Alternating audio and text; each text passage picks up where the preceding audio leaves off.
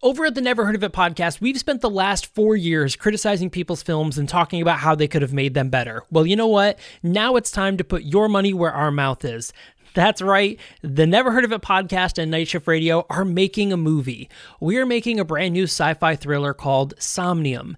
Somnium is the tale of a brand new app, something kind of like TikTok, where people are able to watch others' dreams, everyone's dreams, anonymously across the world.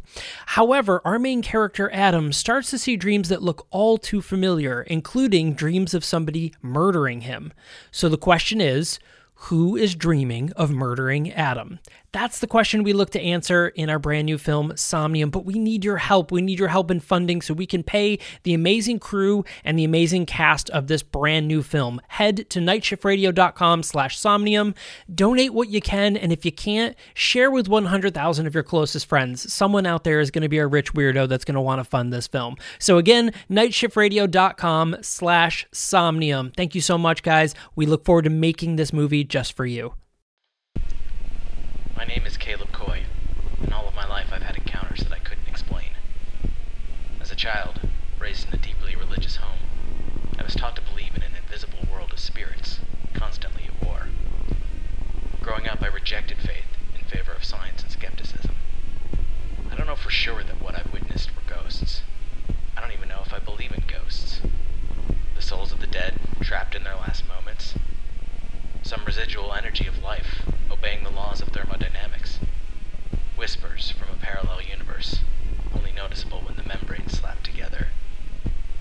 Just hallucinations from mold in the wall.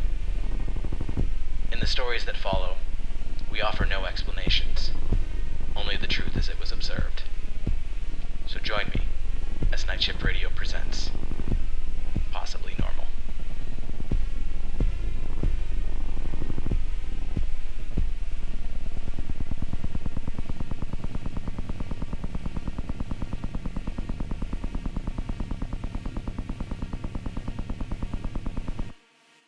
Before we get into this week's story, don't forget that you can share your true stories of the possibly paranormal with us by emailing possiblynormal at nightshiftradio.com. That said, Episode 7 The Stain on the Hardwood Floor. In my early 20s, I moved around a lot. I used to joke that I purposefully owned no more than I could fit into the trunk of my 1997 Pontiac Bonneville, named Isabella, by the way.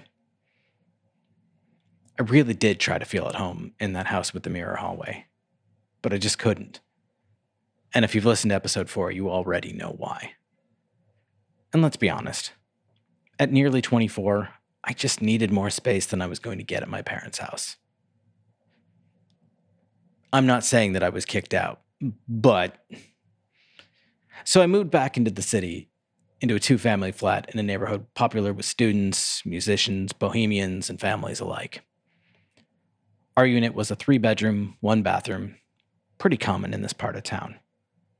Rent was cheap, split three ways, and it was close to just about everything. I'm not going to say the house was gorgeous, but it was nice enough and typical for the area. It did have one distinctive feature, however. The downstairs living room floor had a giant dark stain on the hardwood. Now, the landlord said that it was animal urine, but it looks suspiciously like blood, and we used to joke about that. I don't think any of us actually believed it. Look, the whole point of this show is not drawing specific conclusions, but I would be remiss in leaving out this detail. I told a buddy who's also fascinated by the paranormal all about the weirdness that later happened in this house, including the stain on the hardwood floor and how it looked like blood. He mentioned it to his mom, who used to work as a nurse in the area. She didn't remember the exact house, but remembered a case, maybe from the 70s, of a man in that vicinity who had murdered several women and buried them under the front porch of his home. That would potentially turn out to be relevant. And hell, even if not, it was still scary as shit. Anyway, the story goes. Two friends signed the lease with me Jared and Allie. We were all eager for a bit of freedom, a fresh start together. Allie stayed in that house for less than two weeks, and I didn't understand why. Yet. We talked about this years later because I wanted to hear her story, and I've asked her to write it down for me to share in a later episode. But for the sake of this episode, all I knew at the time was that Allie moved out fast. She barely took any of her stuff. And when it became clear that she wasn't coming back, our friend Jeff moved in and everything was quiet for a while. After the first year, Jared moved out and we were on the search for a third roommate yet again. Someone who knew someone who knew someone had a friend named Lauren who needed a place to stay. It was a simple equation, the kind you didn't think about too much because rent was coming due. And after Lauren moved in, things got weird again. Now, that's not a dig at Lauren. She was fine. And I'm not sure the extent to which she had experiences, but I recall one specific instance. She claims she woke up one night to someone slamming the front door and running through the hall screaming. Whoever it was passed her room and ran right into one of the other bedrooms, so either mine or Jeff's. Or so she thought.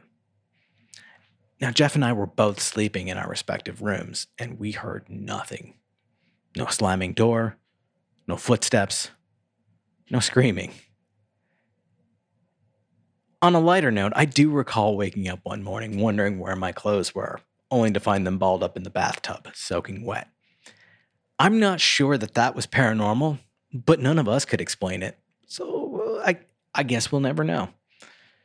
But one night when my girlfriend at the time was over, I woke up in the middle of the night with a massive panic attack. And I don't recall a specific dream, but there was a very familiar sensation. Sleep wasn't safe. And then I felt something tap firmly on my leg twice, as though it wanted my attention. No one else was in the room and the angle was all wrong for it to have been my girlfriend accidentally kicking me or something. But something touched me. Eventually, Lauren moved out. And as you'll see, this whole apartment was a rotating cast of characters. Around the same time, upstairs, uh, my brother's girlfriend, had, Amanda, had moved in. it was about this time that I, I made a connection. These unexplained occurrences were only happening when a woman lived in the house. Not visiting, not staying the night, but actually living in the house. Was something here targeting women? Or was something trying to warn them away? I don't know. Often, when I was home alone, I would hear the sounds of people walking around upstairs. With my brother living up there, we had an open door policy, and I would just wander up to hang out. But no one was home. So I'd go back downstairs and I'd hear it again later. Now, Amanda swore she heard the same thing footsteps and sounds of movement and activity in the downstairs apartment when we were all out of town.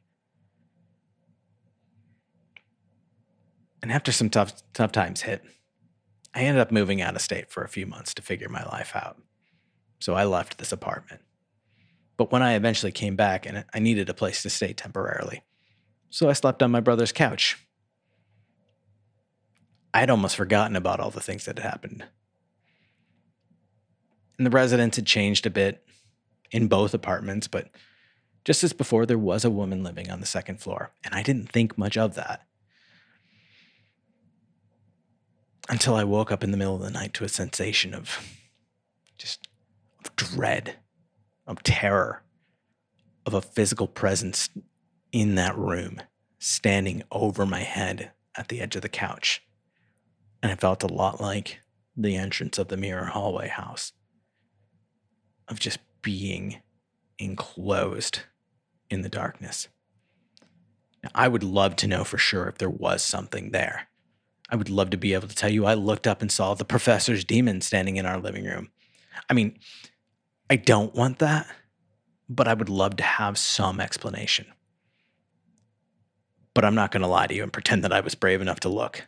The only thing I was looking for was a new place to live as soon as possible. Fuck that house. But like, I also want to go back someday. I still feel like there are answers for me somewhere.